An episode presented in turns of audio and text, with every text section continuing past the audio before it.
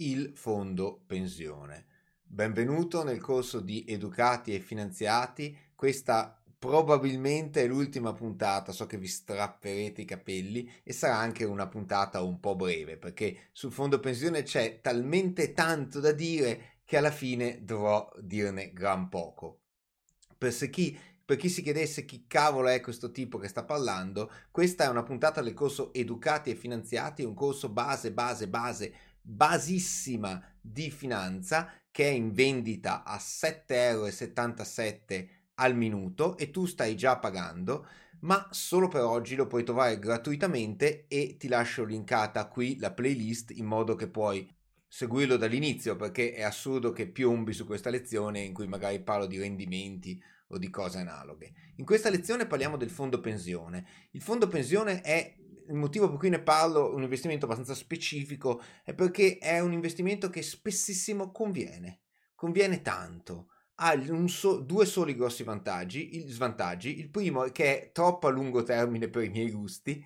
Il secondo è che è di solito potrebbe essere gestito meglio. Ma vediamo cos'è il fondo pensione. Il fondo pensione sostanzialmente è uno strumento di investimento in cui tu depositi dei soldi, li puoi far depositare direttamente dal datore di lavoro, ce li puoi mettere tu, dipende dal tipo di fondo, vedremo poi più avanti in dettaglio, e questi soldi li rivedi di solito solo quando vai in pensione, quindi tra una lunghissima massa di tempo. È stato pensato per essere defiscalizzato, quindi ha una tassazione zero quando depositi i soldi, ma poi non pensare che le tasse non le paghi, poi le paghi comunque, le paghi comunque in misura ridotta.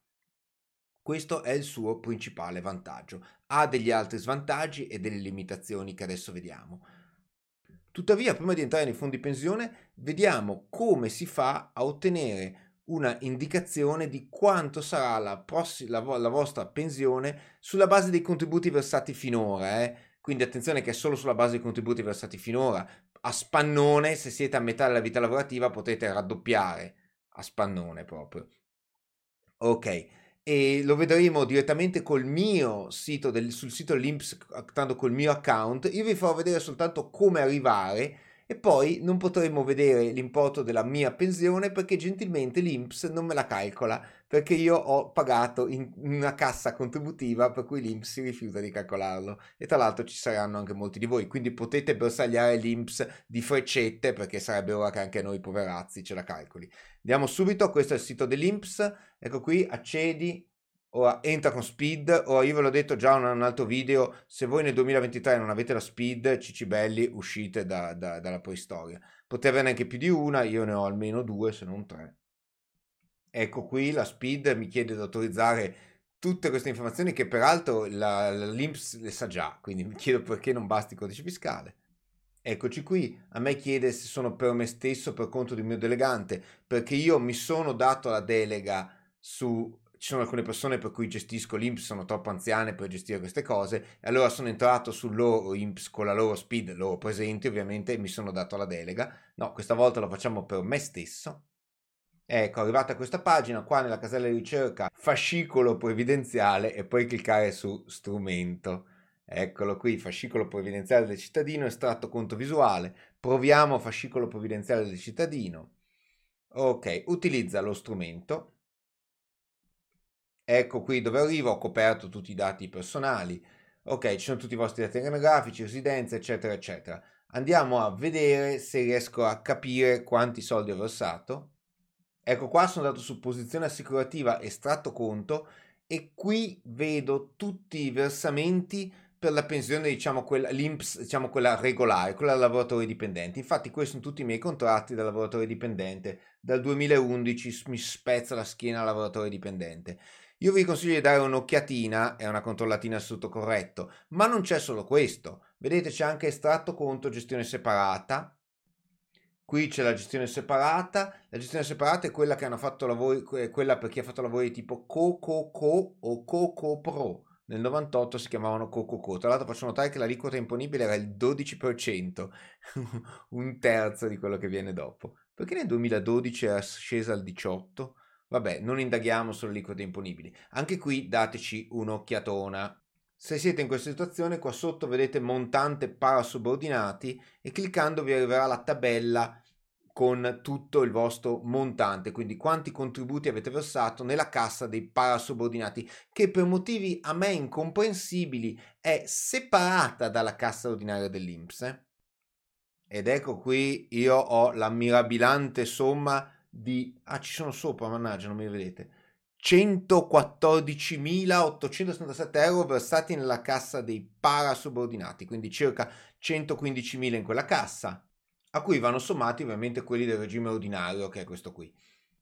Come verranno sommati? Verranno sommati con un meccanismo che si chiama il totalizzatore, che sa molto da concorso a premi, e comunque si auspica che verranno sommati più o meno direttamente e secondo le medesime regole. Ora io mi sono fatto un calcolino giusto per me, ma non voglio farlo in questo video perché è un po' superfluo, è un po' ben oltre un corso di finanza base base base e quanto viene aumentata quest- questo montante? Praticamente di quasi niente. Quindi alla fine il mio montante mi aspetto che sia la somma dei due montanti, quello che è versato nella cassa parasubordinati e quella che è versato nella cassa IMSS normale. Una persona che invece non ha versato nella cassa dei parasubordinati può comodo comodo chiedere la simulazione della pensione se per qualche strano motivo andasse in pensione ade- adesso, se avesse l'età per andare in pensione. Per ottenere la simulazione della pensione bisogna tornare indietro, scrivere simulazione, poi vediamo strumento, la mia pensione futura, ah ecco scusate non lo stavo facendo vedere, tornare indietro, scrivere simulazione, strumento, la mia pensione futura, vediamo se la trovo al primo colpo, quella utilizza lo strumento. E come vi avevo detto, a me mi fa marameo perché ho la colpa di aver versato contributi in, eh, nella gestione separata, quella per il Cococo. Quindi Nisba bisogna andare all'Inps se voglio. Comunque voi probabilmente potete farlo tranquillamente. Se volete o se siete poverazzi come me avete versato in gestione separata, potete anche calcolarvelo a manina. Ad esempio, supponiamo che io abbia, che so, butto lì un 300.000 euro di contributi versati e supponiamo che io adesso abbia 68 anni e vado in pensione, ecco il mio coefficiente di trasformazione è 5772, quindi i miei 300.000 euro per 0.05772 vuol dire che ogni anno incasserò una magra pensione di 17.316 euro e grasso che cola eh, perché considerate è tassata lo stesso eh, è tassata comunque eh, se non le loda però grasso che cola rispetto ad altre pensioni e confiderei di buttarci dentro un altro po' di contributi nel frattempo. E adesso capite il perché del governo si è preoccupato di, e sta spingendo sui fondi pensione. Ma cosa sono questi fondi pensione? Beh, in loro onore, come avete notato, mi sono cambiato al volo la camicia. I fondi pensione sono dei veri e propri fondi in cui voi mettete annualmente dei soldi. In certe versioni ve li prende direttamente il datore di lavoro perché c'è un accordo, in altre, in altre versioni dovete metterli voi di tasca vostra. Avete dei grossi benefici fiscali e i soldi vi vengono ridati tramite una rendita dopo, quando andrete in pensione. Ci sono però un miliardo e mezzo di eccezioni, regolette e regolucci, perché scommetto che Pignolazzi già stanno scrivendo il commento non è vero, non è così.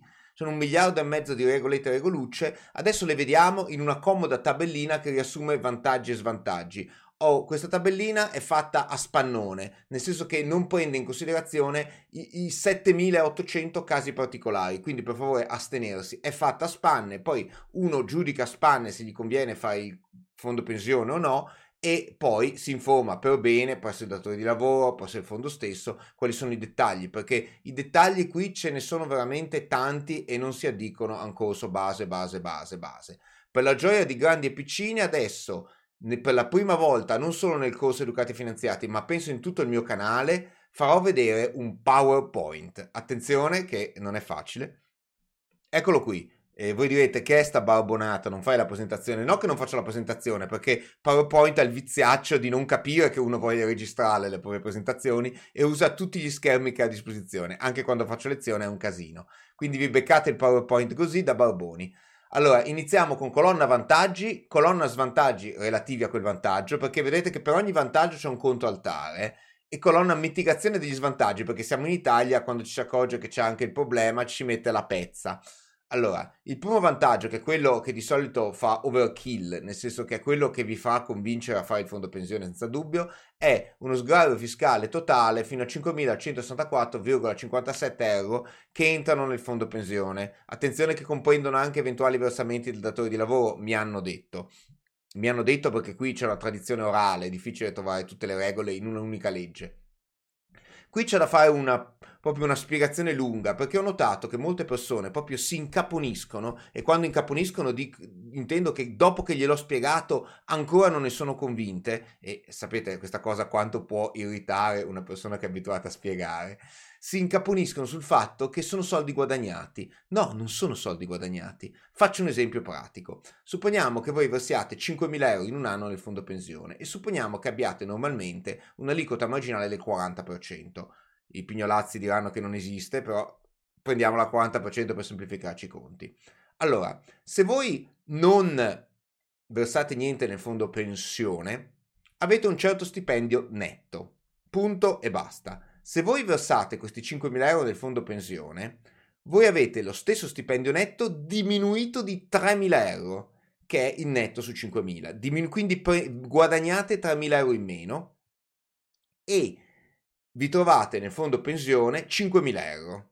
Okay? Molte persone invece sono convinte, ma proprio convinte dure, di percepire lo stesso identico stipendio e di trovarsi l'anno seguente 2.000 euro a conguaglio nel 730. È vero, ve li trovate, ma se ve li trovate è perché il datore di lavoro ha sbagliato e vi ha abbassato lo stipendio di 5.000, non di 3.000, oppure perché voi non avete fatto un fondo pensione col datore di lavoro e quindi avete versato tutti i 5.000 e dopo tornano indietro 2.000 euro di tasse, ma non ci avete guadagnato 2.000 euro, no, no, no, no, ci avete perso 3.000 euro. Ci avete guadagnato 5.000 nel fondo e persi 3.000 subito. Questo è importante da capire perché molte persone sono proprio convinte che versando nel fondo pensione si guadagni di più. Ma cioè, da dove vengono questi soldi? Creati soldi dal nulla, manco le criptovalute. Quindi, tornando alla nostra bellissima tabella, eh, quindi c'è uno sgravio fiscale, quindi non pagate tasse su 5.164 euro massimi, quindi non pagate tasse su quello che versate, massimo 5.164 euro.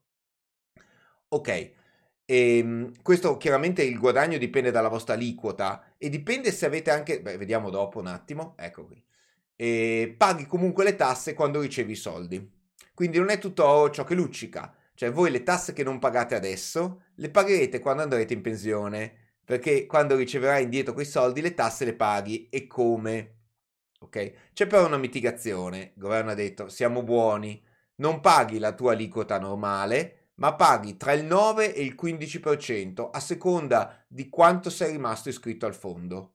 Quindi in particolar modo se sei rimasto 15 anni, fino a 15 anni paghi il 15, dai 15 anni in avanti cala dello 0,3 all'anno. Quindi penso che arrivi a 35 anni e arrivi a, a pagare il 9%.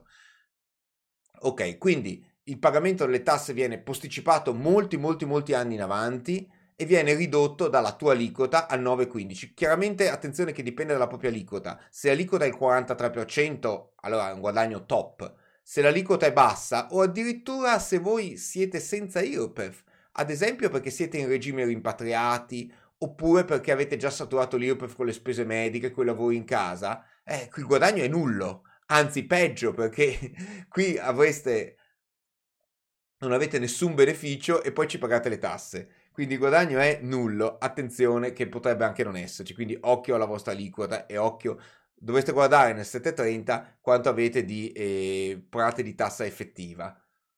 Altri vantaggi. C'è il contributo del datore di lavoro. Cioè il datore di lavoro ci mette dei soldi. Questo dipende dal contratto collettivo. Può andare da zero, ringrazio il mio datore di lavoro che mi mette gentilmente zero, a ho sentito di altri datori di lavoro carrozzoni non pubblici ma salvati da, dall'ente pubblico che ci cacciano anche un 10%, una vergogna.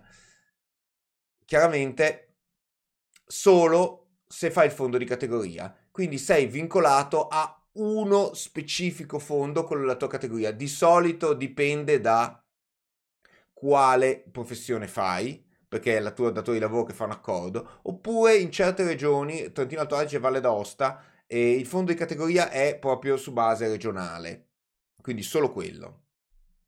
Nel se, se usi il fondo di categoria però sei obbligato a versarci anche il TFR Questo potrebbe essere anche TFR gode di un'agevolazione sulla tassazione, invece che avere la sua tassazione avrà la tassazione del fondo, quindi 9,15. Ricordo che la tassazione del TFR è la media delle aliquote che hai pagato negli ultimi 5 anni quando ricevi il TFR. Ok. Ehm, ok. Però il metterci il TFR piange il cuore perché lasciandolo in azienda viene rivalutato con l'inflazione, quindi soprattutto in questi tempi è rivalutato non poco. Però certe categorie non devono versare il TFR. Le categorie sono i dipendenti pubblici in un senso un po' esteso e alcuni devono versare solo una parte di TFR, ma non tutto. Ecco, quindi siete un dipendente privato, mette, privato proprio privato vero, quello duro e puro, mettetevela via, ci deve andare il TFR. Se siete pubblico o semipubblico o fate cose grosse enti che non sono pubblici ma quasi, allora dovete investigare e scoprire se dovete metterci il TFR obbligatoriamente. È vantaggioso eh, non mettercelo, secondo me, perché onestamente... Poi su questo, sull'officina del TFR, va valutato anche se siete a tempo determinato o indeterminato. Perché se siete a tempo indeterminato comunque non lo vedete per una vita e mezza, cioè fino a che non, non andate via. Se siete a tempo determinato, invece, il TFR comunque lo rivedete dopo poco e potreste già investirvelo per i fatti vostri. Poi non è finita qui. La cosa poteva, faccio notare che la cosa poteva essere molto semplice, ma invece è stata fatta in una maniera complicata perché ci piace. Poi se no come facevo a fare il video io? La tassazione sui rendimenti di questo fondo pensione è azionari è al 20% invece del 26%, quelli obbligazionari governativi resta al 12,5%. Quindi viene tassato al 20, 20. Attenzione quindi che c'è la tassazione è doppia sul fondo pensione, è 9,15 su quanto avete versato e 20% su quanto avete guadagnato o 12,5% se, se il fondo investe in eh, obbligazioni governative. Ma perché ogni, faccio notare che ogni vantaggio poteva essere così, no? Bisogna associarci allo svantaggio. La tassazione viene applicata ogni anno. Su questo non ho trovato molte fonti, eh. cioè, le fonti si concentrano molto più su questo 20, però qualcuno mi dice, e dovrebbe essere così, che la tassazione viene applicata ogni anno una cosa un po' più svantaggiosa, perché si spera che questo fondo pensione guadagni e quindi ogni anno viene applicata tassazione, quindi tasse anticipate sui rendimenti. Però tra 20 e 26, secondo me, si, queste due cose si compensano bene. E non c'è mitigazione qui, eh? scordatevelo. E niente imposta di bollo dello 0,2. Uè, festa grande. Ma in compenso? Niente! Non c'è, non c'è, incredibile, non c'è uno svantaggio. Quindi non dovete tenerlo su un conto titoli, non c'è l'imposta di bollo da 0,2 e non c'è nessuno svantaggio. BI, non so se va nell'ISEE, confesso che non mi sono mai informato perché l'ISEE nella mia provincia non si usa, quindi però vi informate voi. A naso secondo me non ci va, però sicuramente vi informerete. E penso di no. Niente imposta di bollo 0,2. Poi uno svantaggio così, senza nessun vantaggio corrispettivo, i soldi saranno bloccati fino alla pensione. Cioè, i soldi saranno lì, potete, se, se, investite in un ETF tradizionale, i soldi li potete disinvestire in ogni momento. Così, ho voglia di andare a giocare al casino, disinvesto soldi. Qui invece no, ho voglia di andare a giocare al casino, devo aspettare di andare in pensione. In compenso, mitigazione, ci sono varie possibilità di uscita. Le penso che dipendano dal fondo, eh, ma sono più o meno tutte simili, del tipo eh, devi comprarti casa, hai gravi spese mediche o altre. C'è anche una possibilità d'uscita del voglio uscire punto ogni tanto. E la tassazione in questi casi è media, oscilla attorno al 23, quindi non è 9,12, quindi non è 9,15, quindi non è così vantaggiosa, però magari è comunque vantaggiosa per chi ha la tassazione a 45, addirittura si potrebbe a 43, quindi aliquota massima, si potrebbe mettere soldi nel fondo pensione e l'anno dopo già prenderli. Ok, quindi ci sono varie possibilità di uscita, non sono così bloccati, però neanche così liberi. E svantaggio, i soldi sono percepiti a rate perché quando vai in pensione i soldi sono percepiti rati. In realtà è uno svantaggio ma anche un vantaggio, dipende da quanti anni hai intenzione di vivere. Se hai intenzione di vivere tanti anni è un vantaggio e loro guardano le tabelle demografiche e vedono quant'è la tua aspettativa di vita e ti danno l'equivalente. Quindi se vivi sotto media è uno svantaggio, se vivi sopra media è un vantaggio. In compenso, se versi, se hai versato meno di circa 50k, questo, questo numero cambia ogni anno e io ho trovato fondi pensione che mi dicono cose diverse. Comunque è nel regolamento. Circa, fate con 50k dovrebbe essere safe. Se hai versato meno di 50k, 50.000 euro in totale, e li puoi prendere tutti assieme poi. Quindi sei a posto, li puoi prendere tutti assieme. E ogni fondo ha il suo e questo valore aumenta. Eh. Vi ricordo che nulla vieta di fare più di un fondo pensione, quindi arrivate a 50k con uno, si chiude baracca e burattini, si passa un altro. È però incominciato il conteggio di qui. Eh. Quindi volendo si può investire già subito in due. Ok. Ecco, e veniamo al vero motivo, perché finora gli svantaggi non è che fossero dei grossi svantaggi, cioè erano compensatissimi dal vantaggio o dalla mitigazione. Questo è il vero problema. Questo è il vero vantaggione, scriviamolo in rosso, e questo è il vero svantaggione. Scriviamolo in rosso pure lui. Aiuto, non si vuole scrivere in rosso, c'è la lobby dei fondi pensione. Ok. Ha dei costi di gestione, Costi di gestione sono variabilissimi, dipendono dal fondo.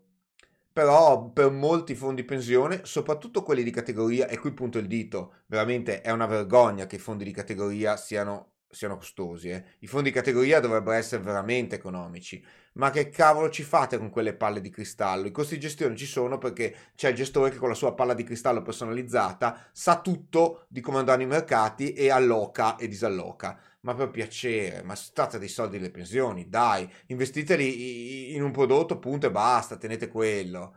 Un prodotto magari distribuito, tenete quello, santa pazienza. Ecco, dopo aver fatto la sgridata anche tra l'altro noto che non si vedeva bene, la sgridata anche ai gestori e soprattutto quelli di categoria tendono a costicchiare eh, come, come, costi, ma, ma, hanno anche i costi di versamento che qual, un altro youtuber, non io, un altro youtuber definì una barbonata. Effettivamente vedere che tu ogni volta che versi nel fondo pensione devi pure pagarci un costo di versamento e ogni tanto magari è fisso, cioè non è neanche percentuale, cioè ti chiede un 15 euro, cioè ma che barbonate. Okay. Sì, capisco che sono fatte per evitare che tu vai lì a disturbarli versando degli spiccioli, ma insomma. Quindi costi di versamento e di gestione purtroppo ci sono e questi ti segano i rendimenti. Ci abbiamo mitigazioni? No. Ho cambiato slide. Eh? No, non abbiamo mitigazioni. Anzi, questa qui possiamo anche togliere, che è una presa in giro. Non abbiamo mitigazioni, niente, ce li teniamo così. Quindi tutto il gioco alla fine si fa tra lo sgravio fiscale da questa e i costi di versamento e gestione, perché il paragone che viene, che viene naturale è il paragone con un ETF, cioè uno si deve chiedere, io se questi soldi invece li investo da solo, senza sgravio fiscale quindi, senza contributo del datore di lavoro, ma con costi di gestione molto inferiori e senza una persona che smanetta su quei soldi e magari ci perde pure, eh, perché la palla di cristallo non ce l'ha nessuno, non è che mi conviene? Ora, io mi sono fatto degli scenari, sono, ho fatto addirittura un video che vi lascio linkato qui, che ha il foglio Excel che calcola tutti gli scenari. Tuttavia ci sono anche qui mille, mille, mille eccezioni, possibilità e diventa veramente una, una cosa difficile da calcolarselo. Ci sono però alcune, alcune situazioni in cui diciamo è come si dice tra di noi millenni, giovani è uno no-brainer, vuol dire che la scelta è abbastanza scontata.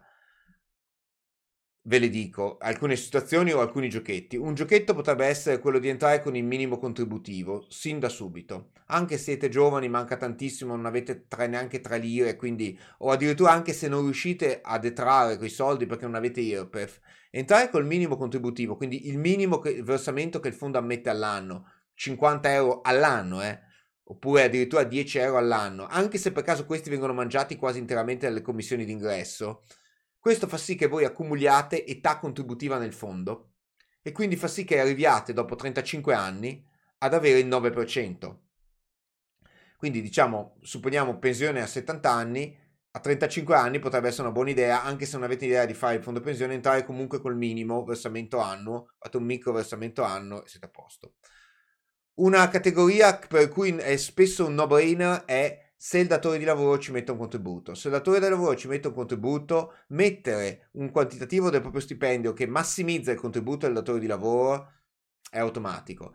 Tipicamente quelli che ho visto io è il datore di lavoro ti dà l'1% se versi almeno l'1%. L'1% dello stipendio è pochissimo, eh? Su 30.000 sono, sono 300 euro. 300 euro all'anno però ricevi 300 euro regalati dal datore di lavoro nel fondo pensione. Questo è di solito un no-brainer.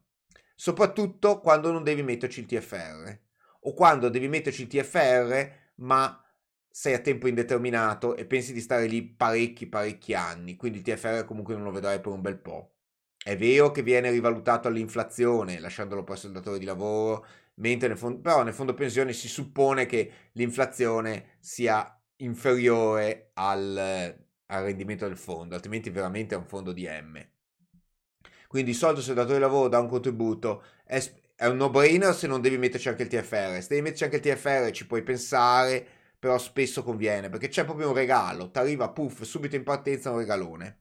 Ricordo che il soglia di 5.000 euro di deducibilità comprende anche il contributo del datore di lavoro, eh? quindi in quel caso se ad esempio fa pari con voi mai più di 2005 perché se no andate sopra.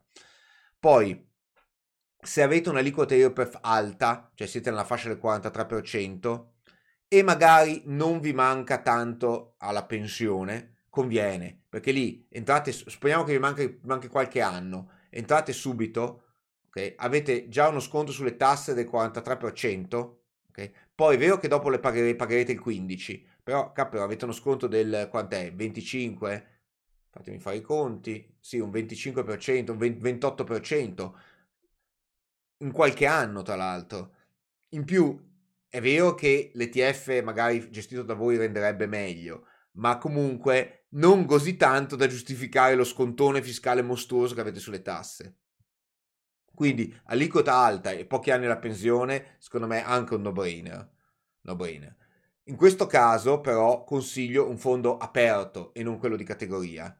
Perché? Perché il fondo di categoria vi trattiene anche il TFR, magari vi manda sopra i 50.000, poi il fondo di categoria vi, vi limita molto le possibilità di scelta. Ci sono fondi, aper- ci sono fondi aperti eh, con bassi costi. Ne cito uno, non perché siano sponsor di questo video, assolutamente no, anzi potreste, potreste darmi un po' di soldi.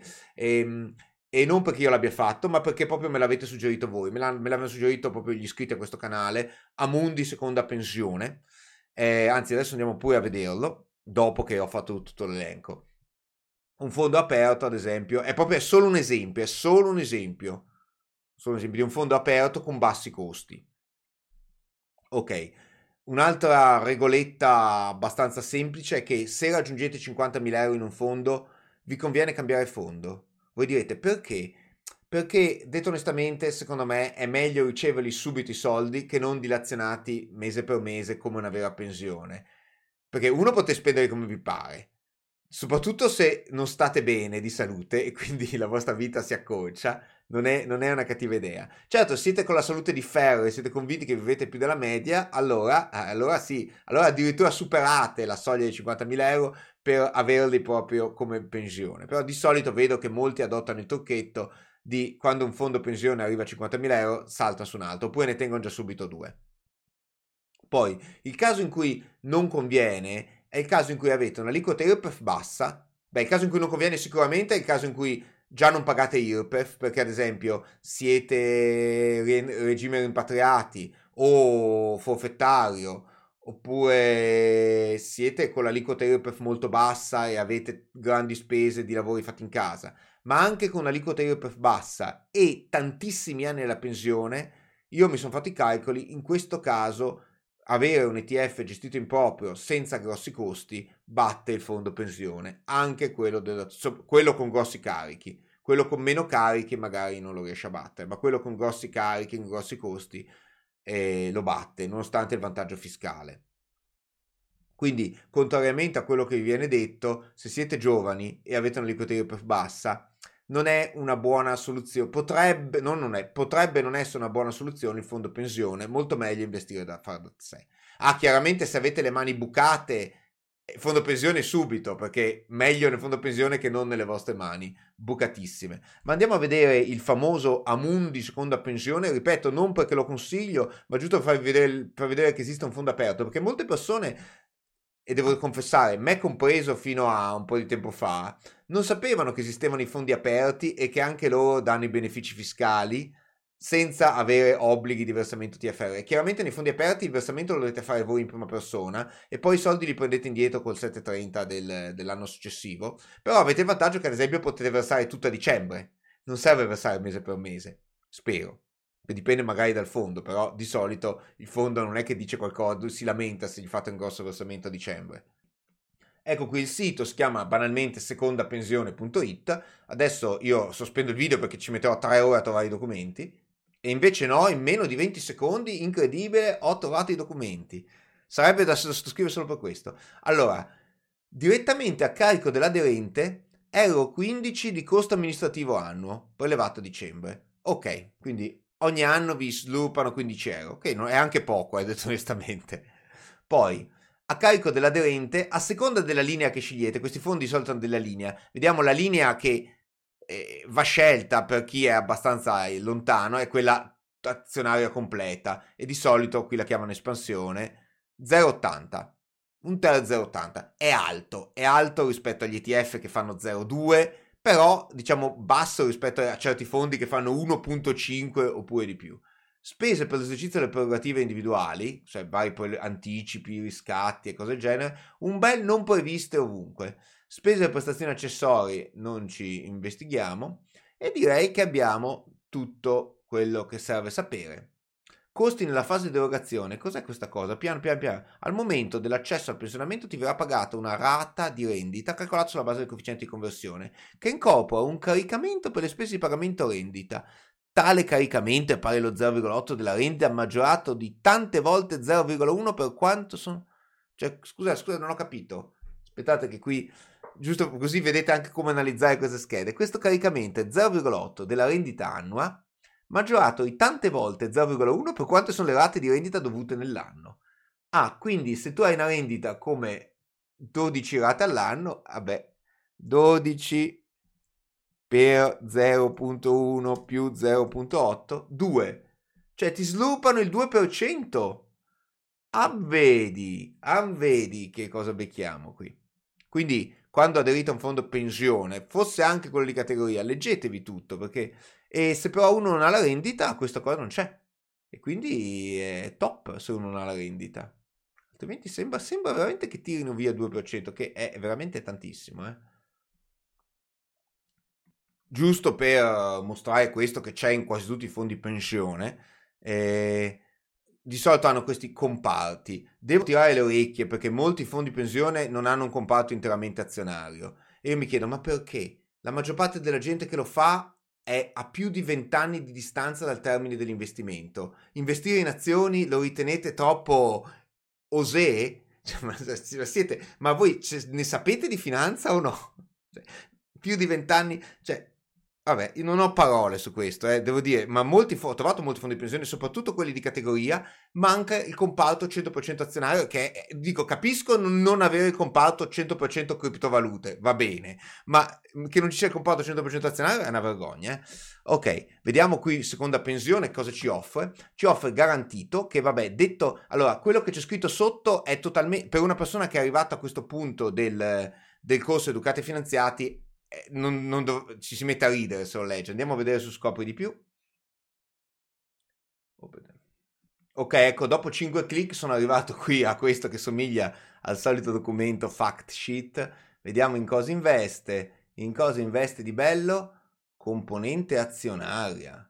Ah, 1,5%, quindi perché ci- io mi chiedo perché nelle linee garantite, che sono linee che spesso investono in obbligazioni, ci devono comunque buttare l'1,3% di azioni, non sono contenti. Ok, comunque le componenti principali, addirittura vedete la, la componente principale, il 10% del portafoglio in questa obbligazione spagnola e un altro 10% in quest'altra obbligazione spagnola. Mi permetto di dare un consiglio finanziario, rischiando gli 8 anni di reclusione che prevede la legge, a Amundi, cioè Amundi 20% in due obbligazioni spagnole. Ah-am. Ok, va bene. Ah, poi c'è un altro 6%, cioè non ti sembra di esagerare con le obbligazioni spagnole Amundi? Ok, quindi dateci un'occhiatina a cosa c'è dentro ogni tanto eh, andiamo a vedere l'altra linea. Quindi questa fa obbligazioni spagnole, praticamente ob- titoli di Stato europei. Diciamo, le obbligazioni spagnole non sono eh, tanto rischiose, ma non sono neanche esenti da rischio. Eh. Quella prudente, vediamo, questa è quella garantita, quella prudente, che poi attenzione che garantita di garantito non ha niente, eh. Quella prudente, andiamo a vedere qua sotto. Eh, informazioni dettagliate sul prodotto. Sì, vabbè, grazie. Andiamo a vedere i documenti mi danno un mucchio di informazioni totalmente irrilevanti. Ecco qui, facciamo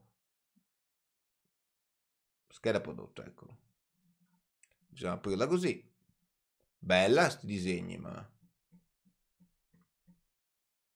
Ok, non è questo quello che cercavamo. Bene. Eh, report mensile? Eccolo, report mensile è quello che cerchiamo. Andiamo a vedere. Allora, componente azionaria, Nord America 8,8. Ok. Poi, componente obbligazionaria, ha molte obbligazioni. Le obbligazioni principali sono un 6% di francese, italiana, tedesca. Questa è una buona distribuzione. 8,8 in America, vabbè però. Quindi ha una piccola componente azionaria, un 10% azionario, mi sembra attualmente. Ok, benissimo. Quindi il prudente ha un 10% azionario. Andiamo a vedere il bilanciato. Beh, poi salto, eh. lo sviluppo lo saltiamo, anche se mi incuriosisce cosa ci sia dentro. Eh.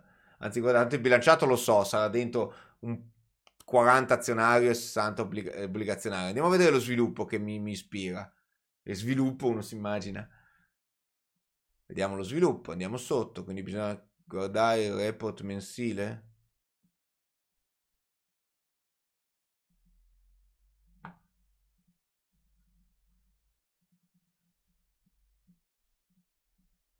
Ok. Eh, 24, 16 fa... Eh, ci siamo un 50 azioni, per fortuna ha pompato un po' l'Europa. 50 azioni e poi, attenzione, obbligazioni americane.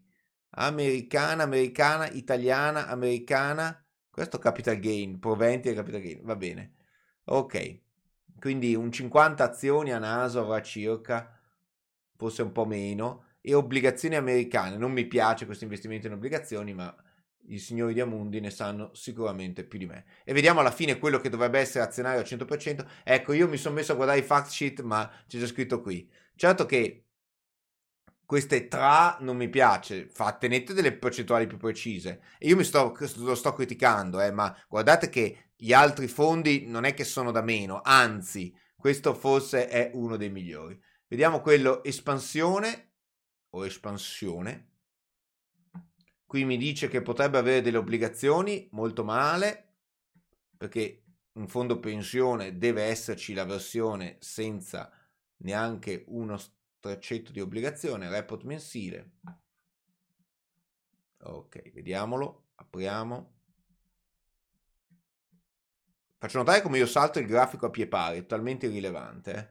Eh? E 60 un 70 in azioni, aia, va quante obbligazioni che ha dentro. 5, 3, per, adesso perché ci devi mettere un 10% di obbligazioni? Allora, tra l'altro tedesche che non vendono a fava, spagnole, francesi, italiane, ok, poi il resto sono azioni singole probabilmente, spero. Quindi ha comunque un naso più del 10% in azioni, un 15 in azioni. Ok, vabbè, criteri SG non ce ne può fregare meno eh, o perlomeno a me, perché eh, voi comunque non siete in grado di andare a guardare cosa succede. Il suo benchmark cos'è? È un indice azionario, ah, ita- l'indice azionario dei fondi pensione. Ti piace vincere facile, eh? Ok. Poi un indice obbligazionario 0,6 mesi e poi un indice obbligazionario di nuovo di fondi pensione mondiali pure edged. Ok, ti piace vincere facile. Va bene. Quindi neanche Amundi seconda pensione ha un comparto, un comparto interamente azionario. Questo è proprio tipico dei fondi pensione e oltre ad avere dei costi che spero che quel 2% stiano scherzando abbia capito male io. Però per il resto, almeno durante la vita, eh, non, non, non, carica più di tanto, carica al massimo uno 0,8%, che è comunque tanto. Eh. Quindi questo conclude il video sui fondi pensione. Mancano, come ho detto, un miliardo e mezzo di dettagli tecnici che purtroppo non possiamo entrare, anche perché spesso sono specifici del datore di lavoro che avete e del fondo. Non chiedetemi nei commenti cosa ne pensi del fondo X, perché io, come vi ho detto, il mio datore di lavoro non mi dà niente, quindi a me del fondo, dei vostri fondi non frega assolutamente nulla. Cioè, quindi non, non, le, la situazione è veramente qui personalissima. Dovete prendere, farvi i conticini da soli, andarvi a studiare il vostro fondo di categoria, quanto vi dà il datore di lavoro, farvi un po' di stime e uscirne con una decisione. Di solito, in molti casi, il fondo è comunque conveniente perché i vantaggi fiscali sono spesso un overkill. E adesso, ragazzi, mi viene da piangere. Ah, guardate quante lacrime. È l'ultima puntata del corso Educati e Finanziati. Come faremo senza, mamma mia? Dai, qualche argomento lo troveremo. Ormai è diventato un corso medio, medio, medio, medio. Qualche argomento lo troveremo, ma deve essere un argomento veramente ad ampio spettro. Ciao a tutti.